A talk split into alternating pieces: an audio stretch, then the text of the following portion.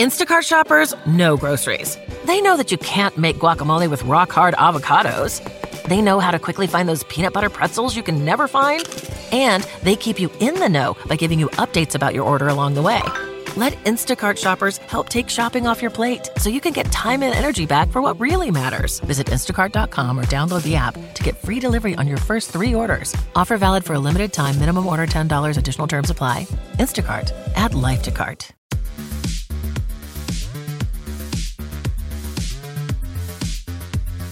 Hello, everybody, and welcome to another edition of the News with Dan, where we look at the latest headlines as well as answering some of your questions. I'm going to issue another apology. I'm having this, I don't know what it is, some kind of an allergy attack, a cold, something. Uh, so if I sound congested, it's because I am very much. It feels like my head is in a vice. Uh, it's not COVID, that's all that I know. Uh, the rest is a complete mystery to me. So just in case it sounds like I'm a little sick, I am a little sick, but it's okay because we're going to keep going through the news and we're going to talk about so much that's going on. This new rollout out with HBO Max slash Max, the Cannes Film Festival, as I mentioned, your questions, as well as a couple of other news items. So let's roll right into the main story for today, and that is the introduction of Max, which is formerly HBO Max, which was formerly HBO Go slash HBO Now, which was formerly HBO.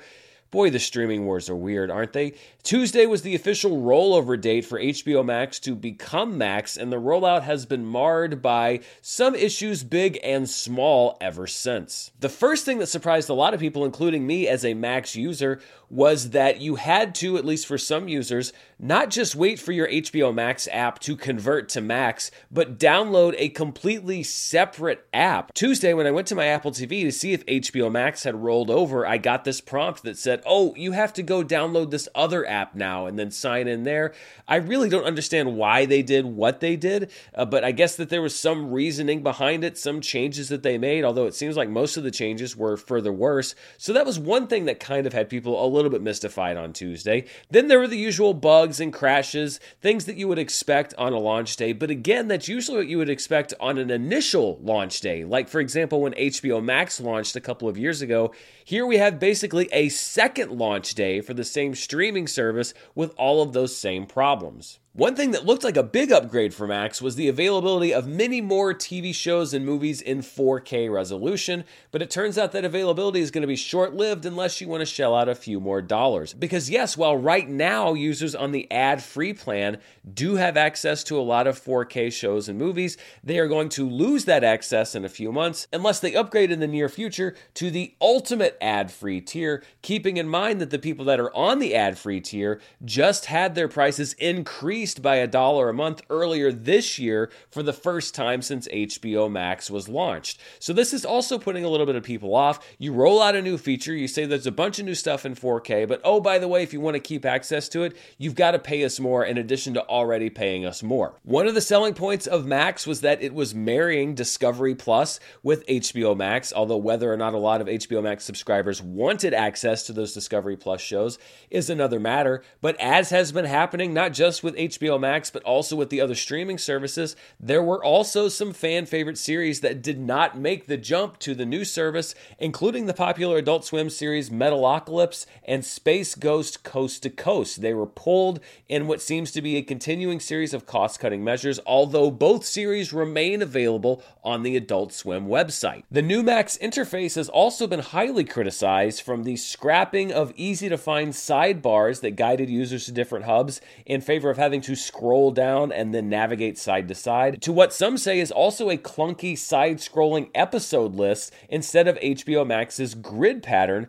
as well as the alphabetization of the entire service, which lists all movies and programs starting with the word the together under the letter T. But there's one big change to the Max website and app that has transcended just the usual qualms about design and user experience and has become actual news. And it's why I'm doing this story here on the news with Dan and not on streaming charts with Dan. Streaming charts, we usually talk about streaming over there, but this involves the ongoing writer's strike as well as the current director's negotiations with the AMPTP or the group of producers that are going to hopefully find some kind of resolution when it comes to the strike. Under the new Max interface, all of a show or movie's writers, directors, and sometimes even producers are just listed as as creators without delineating what exactly those people did on each show or movie specifically. For example, on Martin Scorsese's Raging Bull, you'll find Scorsese there, as well as Jake LaMotta, who wrote the original book, as well as the credited screenwriters and the credited producers. If you look at the credits for The Exorcist, you have director William Friedkin, screenwriter William Peter Blatty, and then William Blatty, who's actually the same person, but because William Peter Blatty wrote the book that The Exorcist was based on, I guess it just decided to credit him twice under two different names. TV shows are an even bigger mess. For example, the hugely important Succession episode Connor's Wedding, which was directed by Mark Mylod and written by Jesse Armstrong, includes every single credited producer on the show, in addition to Mark Mylod and Jesse Armstrong, and it's impossible to figure out who did what on that show. And this fondue of creative names has not gone unnoticed by the heads of the two major guilds that are working with producers right now to negotiate the Directors Guild as well as the Producers Guild. Directors Guild President Leslie Linka Glatter said in a statement, quote, For almost 90 years, the Directors Guild has fought fiercely to protect the credit and recognition deserved by directors for the work they create. Warner Brothers Discovery's unilateral move without notice or consultation to collapse directors, writers, producers, and others into a generic category of creators in their new Max rollout while we are in negotiations with them is a grave insult to our members and our union. Writers Guild America West President Meredith Stiehm said, quote, Warner Brothers has lumped writers, directors, and producers into an invented, diminishing category they call creators. This is a credits violation for starters, but worse, it is disrespectful and insulting to the artists that make the films and TV shows that make their corporations billions. This attempt to diminish writers' contributions and importance echoes the message we heard in our negotiations with AMPTP that writers are marginal, inessential, and should simply accept being paid less and less while our employers' profits go higher and higher. This tone deaf disregard for writers' importance is what has brought us to where we are today, day 22 of our strike. Now, for their part, Max has acknowledged the concerns that have been expressed by the heads of these guilds and the people that, you know, love movies and want people to be credited properly. They released a statement yesterday that said, quote, We agree that the talent behind the content on Max deserve their work to be properly recognized. We will correct the credits, which were altered due to an oversight in the technical transition from HBO Max to Max, and we apologize for this mistake. Now, even if this was just an innocent mistake, it's a pretty big one because if you're Warner Discovery, you're one of the big producers in the middle of negotiations with directors and actors and writers right now, looking to avoid even more labor stoppages in the near future. You don't want to give them any more leverage. You don't want any more bad optics, and that's exactly what this is bad optics. But on top of that, in that statement from Max, to say that this was a technical glitch in the transition from HBO Max to Max no, you don't accidentally, through some kind of a technical glitch, remove the credits from a director and a writer and a producer and then throw them all into one pool together. There is coding that's done. These apps don't just make themselves, at least not yet. There are human people that type in code that instructs Max how to do things like, for example, list who directed and wrote a movie. So at some point down the line, there was somebody in the design process who made the decision to lump all of the creators together. And even if you say, well, that's just a tech guy, that's just some nerd in glasses, he doesn't understand, I will also tell you that this is a very big company. These kinds of things don't go through no filter before they're made publicly. And I can promise you that every single design choice and every single page was reviewed by somebody at Warner Discovery and likely somebody at the HBO Max slash Max hierarchy and approved before things went live. This wasn't just something that happened. This was something that was made by someone and that was approved by somebody else that is now hugely problematic. Now, am I saying that this was done intentionally as a slap in the face to writers and directors? No, but this was a pretty big mistake that in their statement, Max is absolutely refusing to own up to. So things aren't really going so well so far for Max slash HBO Max, the artist formerly known as HBO Max. I agree the design is worse in this iteration than it was in the previous one. So you've introduced a new app for a lot of people, or at least an updated app that seems like a downgrade from the previous version. They're going to start upcharging people for things like 4K resolution, which doesn't bode well if you're looking to join them long term. Well, how long is this feature that I want going to actually remain at the price point that it is? You've already raised prices again. For people that are fans of HBO and love that prestige content, you now have Dr. Pimple Popper as a suggested show alongside the latest acclaimed HBO Max or Max original documentary things are pretty messy right now with Max, and I get it. If this was their first streaming service, it would make sense. Nearly every streaming service is an absolute shit show on launch date. But here's the thing HBO Max was already an established and I think pretty technically functional service that they have stripped stuff out of, which to me makes me ask what the hell are they doing? Over there. And if Max slash HBO Max slash Warner Discovery wants to actually win this streaming war and continue to gain a foothold, then they really need to get their act together. Because if this is an example of the new regime and the organization that you can expect from them, then I think that there's going to be a very, very long road ahead for them to be seen as legitimate contenders. Let's move on now to the Cannes Film Festival, one of the most popular and prestigious film festivals in the world. It is in its final days and will be wrapping up this weekend. And as always happens, there have been some critical hits and some critical misfires with some of the most high profile films that were brought to the festival, including a potential summer blockbuster that may have made a critical error. But let's look first of all at some of the more high profile films that made their debuts. And there was perhaps none more high profile than Martin Scorsese's Killers of the Flower Flower Moon, and critical response has been ecstatic for his latest film. It's over three hours long, as it seems every Martin Scorsese film has been in the last 10 years or so, and really seems to be establishing itself as a frontrunner in the 2023 24 awards season race, including for actress Lily Gladstone. She's being set up as an early Oscar frontrunner for perhaps Best Supporting Actress. Killers of the Flower Moon is a joint venture between Paramount and Apple TV Plus. It's kind of a strange bedfellow situation here. It's already been guaranteed a theatrical release. It's going to be in a limited engagement in October. It will then go to a wide engagement and it will then at some point go to Apple TV Plus. But this does seem to be as advertised and Killers of the Flower Moon is a name that you are going to hear again this fall and probably going into the winter and awards season. Another film that's gotten a lot of buzz is May December from director Todd Haynes. It's his first narrative film since 2019's Dark Waters. The movie stars Natalie Portman as an actress who's studying Julianne Moore, who's married to a much younger man played by Charles Melton, in order to play her in a movie, and of course, complications ensue. Netflix already has distribution rights to May December and will be releasing it later this year. And if the critical buzz holds, then we could see some pushes, especially in the acting categories, for this film later in the year. Wes Anderson's latest film, Asteroid City, has gotten positive reviews thus far. It's going to be opening on June 16th in limited release against The Flash and Elemental, and then we'll be expanding starting the next weekend. I'm always a fan of a new Wes Anderson film, and it looks like this is pretty much right down the middle what you would expect from him.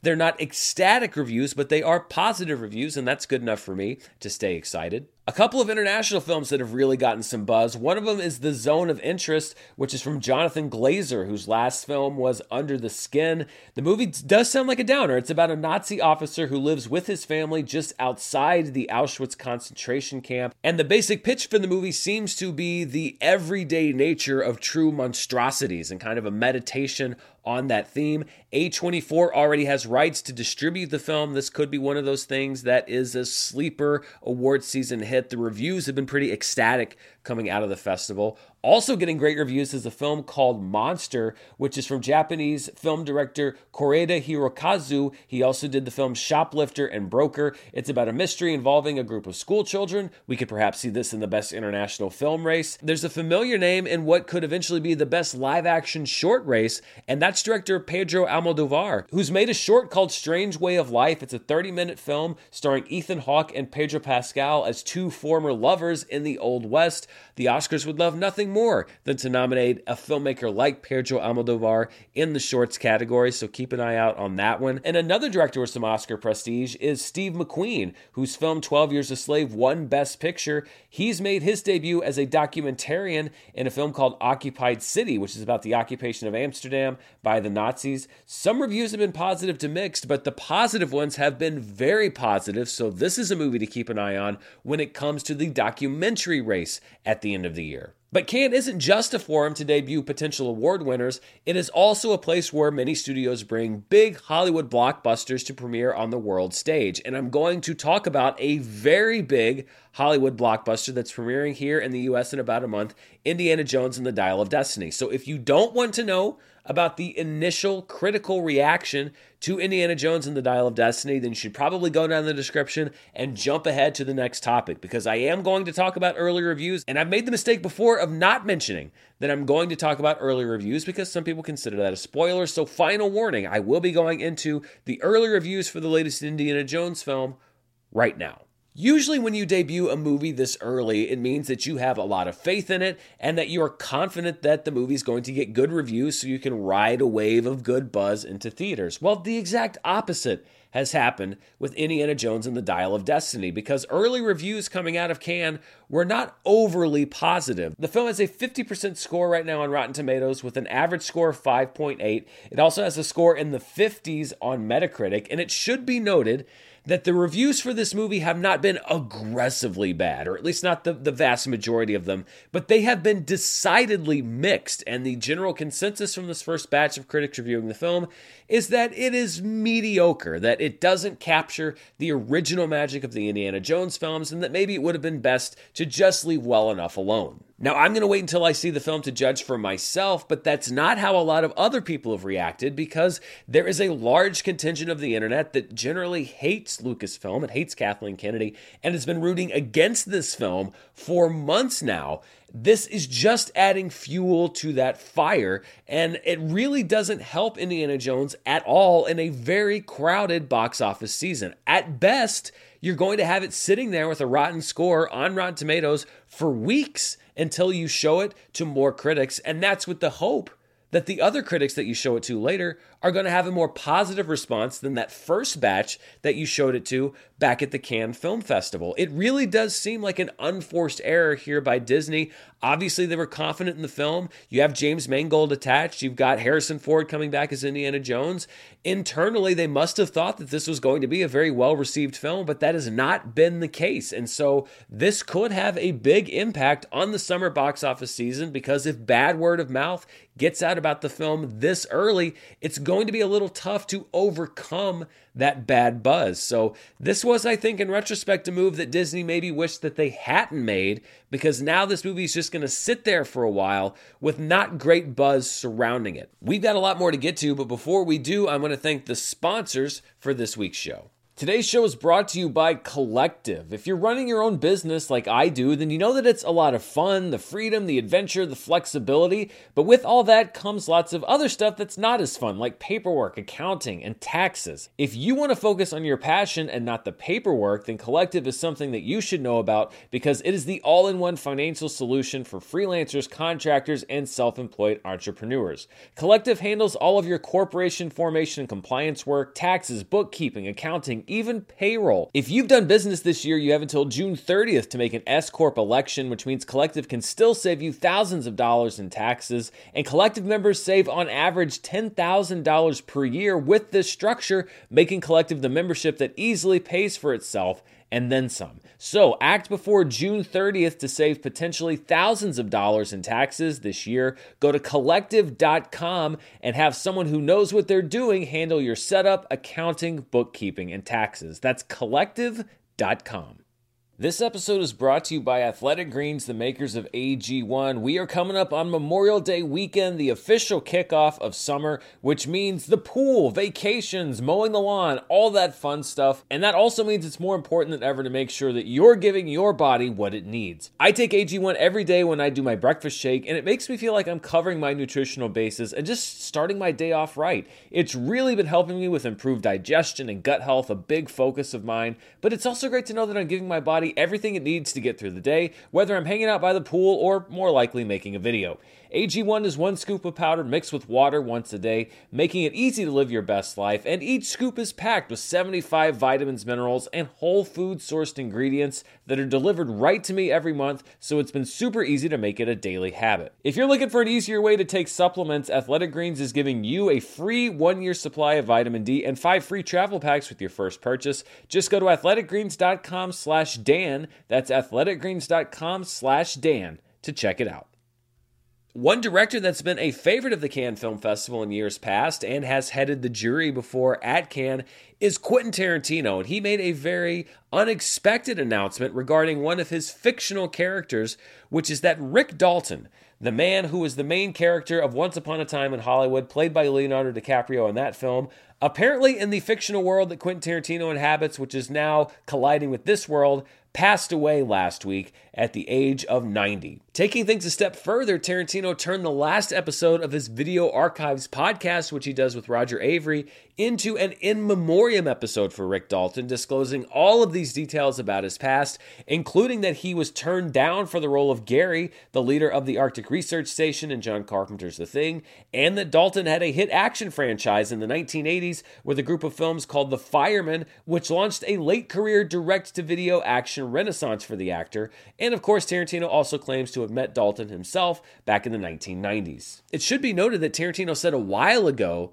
that he was writing a book called The Films of Rick Dalton, which would basically be a faux retrospective on Dalton's career. So maybe this is a tie in to the imminent release of that book. We don't really know yet. I have to say, though, I, read the novelization of Once Upon a Time in Hollywood, and to call it a novelization of the film would be a bit generous because I would say 30 to 40% of the story, or maybe even more, was literally the backstory of the TV show Lancer. Lancer is the show that Leonardo DiCaprio had the bad guy role in and couldn't remember his lines. It was one of my favorite parts of the movie. But when I say it was the backstory of the show Lancer, I don't mean like Rick Dalton being cast as the bad guy in Lancer. I mean the actual, like, in universe plot of Lancer. Who Lancer was, his family history, who his two sons were. And I mean chapter after chapter, page after page of this. And listen, if I had bought the book Lancer, I would have loved to have heard all this backstory. But I was a bit disappointed because I bought the book Once Upon a Time in Hollywood, and it was kind of an old switcheroo to have so much Lancer in there and barely any mention of the climactic event in Once Upon a Time in Hollywood, which is, of course, the invasion of the Manson family and all the craziness that happens there. Having said that, I think it is kind of fun to do this retrospective about Rick Dalton, and I'll probably read the Rick Dalton book if he decides to write it, but I hope he doesn't indulge himself too much because that has been a problem with Tarantino, in my opinion, in the past. A little bit is great, too much can be too much of a good thing. So, from fake obituaries, which are all in real fun, sadly, I did want to also transition to a couple of actual people who have passed away here in the last couple of days. I know I don't do this as much on the channel since these shows aren't exactly every week on the dot, but I, I couldn't let the show go, go by without mentioning both of these names. The first is Tina Turner, who, I mean, listen, we could do a whole show here just about her musical career, but kind of confining it to the world of movies and TV. Her songs have been featured in countless movies and TV shows. She also appeared in movies including Tommy, Last Action Hero, and perhaps her most memorable role as Auntie Entity in Mad Max Beyond Thunderdome. Tina Turner's life also inspired the film What's Love Got to Do with It, which generated Oscar nominations for Angela Bassett and Laurence Fishburne. And she was the artist for the theme to Goldeneye, Pierce Brosnan's first James Bond outing. And as a performer, Tina Turner was electrifying. If you haven't seen her perform, do yourself a favor, go out on YouTube or wherever else, Find concert clips of Tina Turner from the 60s, 70s, 80s, going into the 90s. She was one of the best performers of all time. Her music was incredible. She helped to revolutionize the music industry, and she overcame so much in her life to become the person that she was. Truly, she was a one of a kind icon. If you're not familiar with her and her work, then you are in for a treat. Also, a shocking death just a couple of days ago. Actor Ray Stevenson, who was so versatile that he was probably known to many different crowds for the premium cable TV crowd for his roles in HBO's Rome and the Showtime series Dexter, to the Marvel Comics crowd as the Punisher in Punisher Warzone, as well as Volstagg in the Thor films, and to cinephiles as an actor in movies ranging from The Book of Eli, the Divergent series, last year's RRR, G.I. Joe Retaliation, The Other Guys. He also did voices in the Star Wars franchise. He had an upcoming role in the Ahsoka series. Ray Stevenson really was one of those actors that you may not recognize instantly when you saw him on screen because he was so versatile and could change his appearance and could change his performance. You could not buttonhole or pigeonhole him. You didn't know exactly what kind of character he was going to play, but you knew knew that that character was going to be interesting. So, two dynamic and versatile performers that we've lost just in the past couple of days Tina Turner and Ray Stevenson. And as always, my thoughts go out to their friends, family, and fans. So let's wrap up the show by taking your questions. And as always, I invite you to leave any questions you might have for me in the comments with the hashtag AskDan. That hashtag's important because that's how I go through and find them. And we had some great questions that were sent in this week. The first one is from Taha Kambadi, who says, Would you consider making a behind the scenes episode for Charts with Dan, even a live stream? I'm always fascinated by how well edited and well produced those episodes are, and in such a short amount of time. Well, thank you for that compliment.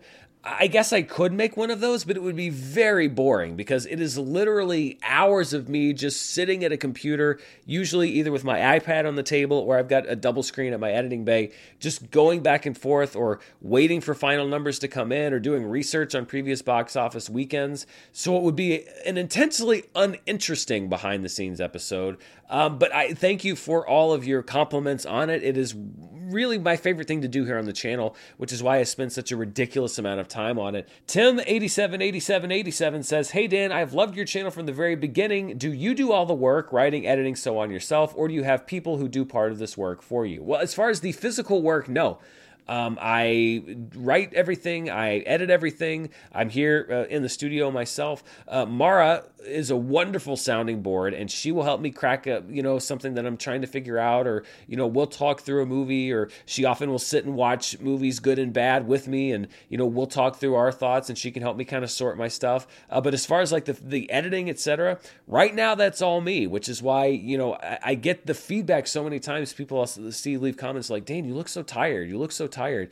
Well, yeah, it's because it's a lot of work, you know? And so, uh, you know, if I'm trying to work ahead or if I'm leaving or if I've got to catch up, it, it is a very demanding job, but it's also a job that I love very much. Obviously, in the long run, I would love to get to the level where I could perhaps farm out some of that work to somebody else. But the other thing is, I want to make sure that if I'm bringing somebody on board as an editor myself, particularly, I know how hard that work is. I want to be able to pay them what they're worth. I don't want to just pay somebody a fraction of what you should be paying an editor. So it would probably be a little bit longer than uh, perhaps if I was willing to pay less. Uh, but I want to get in the position to have an editor who I could pay the actual value of an editor, which is invaluable. I think that editors are, I mean, there are a lot of important jobs, but editors ultimately are the people that piece all of these different things together. Corey Wooten says, I've really enjoyed your Sundance coverage the last couple years. Would you consider covering other film festivals in the future? Since it's near your market, relatively speaking, I would be interested in seeing you attend Fantastic Fest in Austin, Texas this September. Absolutely. Covering a film festival has long been on my list of things that I've wanted to do. Uh, virtual Sundance has been so much to cover. I would love to go to Sundance myself someday. We were just talking about the Cannes Film Festival. I mean, that's number one to be able to go to Cannes and actually cover these different premieres and see these other films, uh, and even things like Fantastic Fest. I would love to do South by Southwest. I would love to do. Although I will have to say that there are a lot of festivals. There was one in particular that I, I was trying to apply to uh, for press that on their site said online press need not apply. You don't count uh, traditional outlets only, which I thought was kind of backwards considering that this was one of the more, let's say, hip festivals. Uh, it was a weird policy for them to have.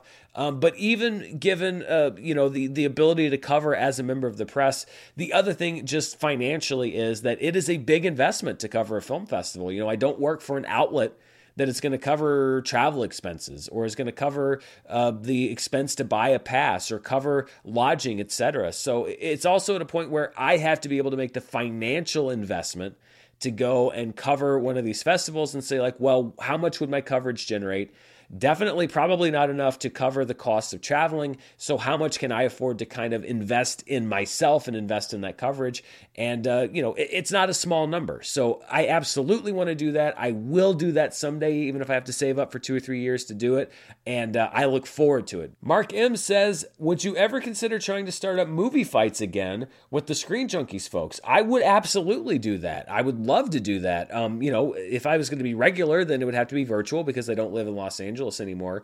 Uh, but I love doing movie fights. Uh, you know, we we stopped doing it for various reasons, um, but I, I would absolutely start up movie fights in a second if they asked, um, or or you know try to work out some kind of an arrangement or something like that. But you know things there also have taken a bit of a different direction. Their priorities, rightly, uh, are in other places. I mean, if you look at what fandom has done and the the acquisitions, etc., they are growing as a company. And you know what we used to do at Screen Junkies is a little bit more on the back burner for them. Uh, but at the same time, uh, 100%. If they asked, I would do it in a heartbeat. And finally, this is a question from Rev who says, You are a film reviewer and film YouTuber in general that I tend to hold in high regard compared to a lot of other reviewers, not necessarily because of your opinions and me agreeing with them, but more so in how you try your best to convey them either as objectively or empathetically as possible. When you're saying something you know is objective, you make that clear. When you say something that is subjective, you also make it clear that this is your own personal opinion.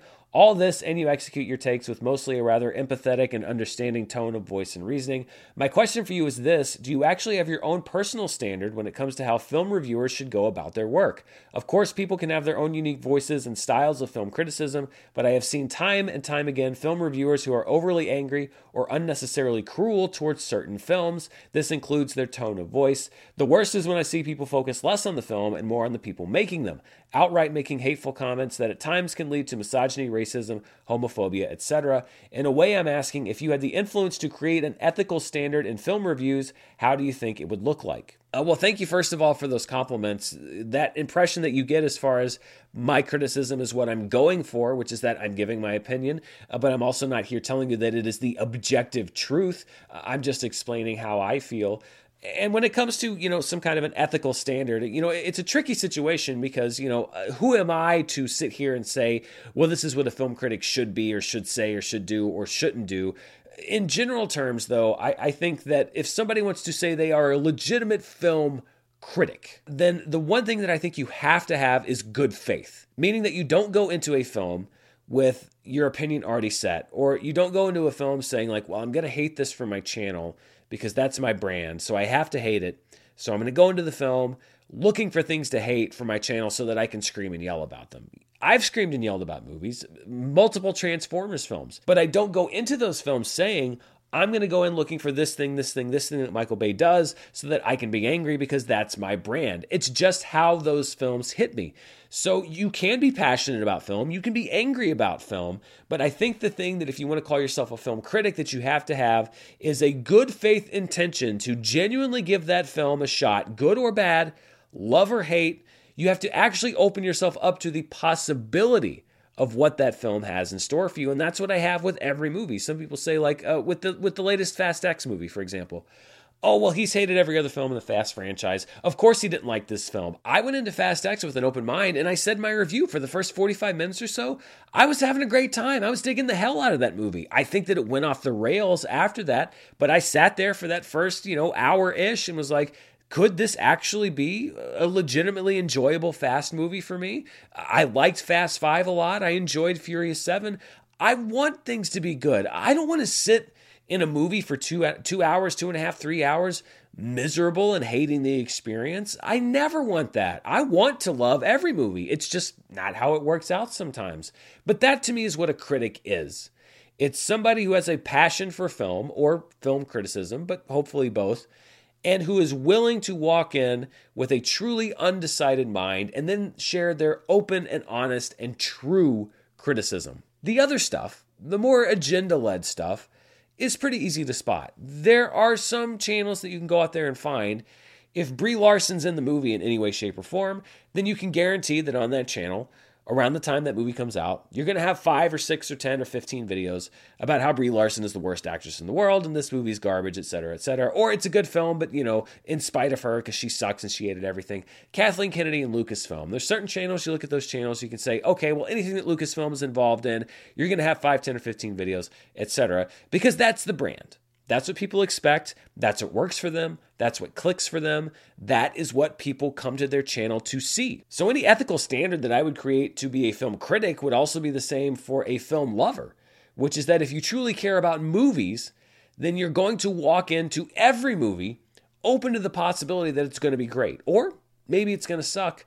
But don't go in saying, well, this is how I think I have to think in order to please my audience. So I hope that made sense. And you know, listen, that's just one guy's opinion. Thank you so much to everybody who sent in questions for this week's Ask Dan segment. And thank you to everybody who watched all the way to the end. If you like what you see, be sure to hit that subscribe button, share this video, and also if you're a subscriber, hit that bell uh, so that you're notified when I put new videos out. Tomorrow, I will have probably, maybe late tonight, but probably tomorrow, I will have my review of the latest Disney live action remake, The Little Mermaid. Speaking of movies that I'm walking in with an open mind. Also, later this weekend, I'm going to do a new ranked video of the Disney live action remakes themselves with The Little Mermaid incorporated as far as my least favorite to favorite films in that little mini genre inside of Disney, as well as other stuff, streaming charts, charts with Dan next week to talk about the Memorial Day box office, and so much more. Thank you so much for watching, and thanks for spending part of your day here with me. Until next time, stay safe, and I'll see you then. Bye.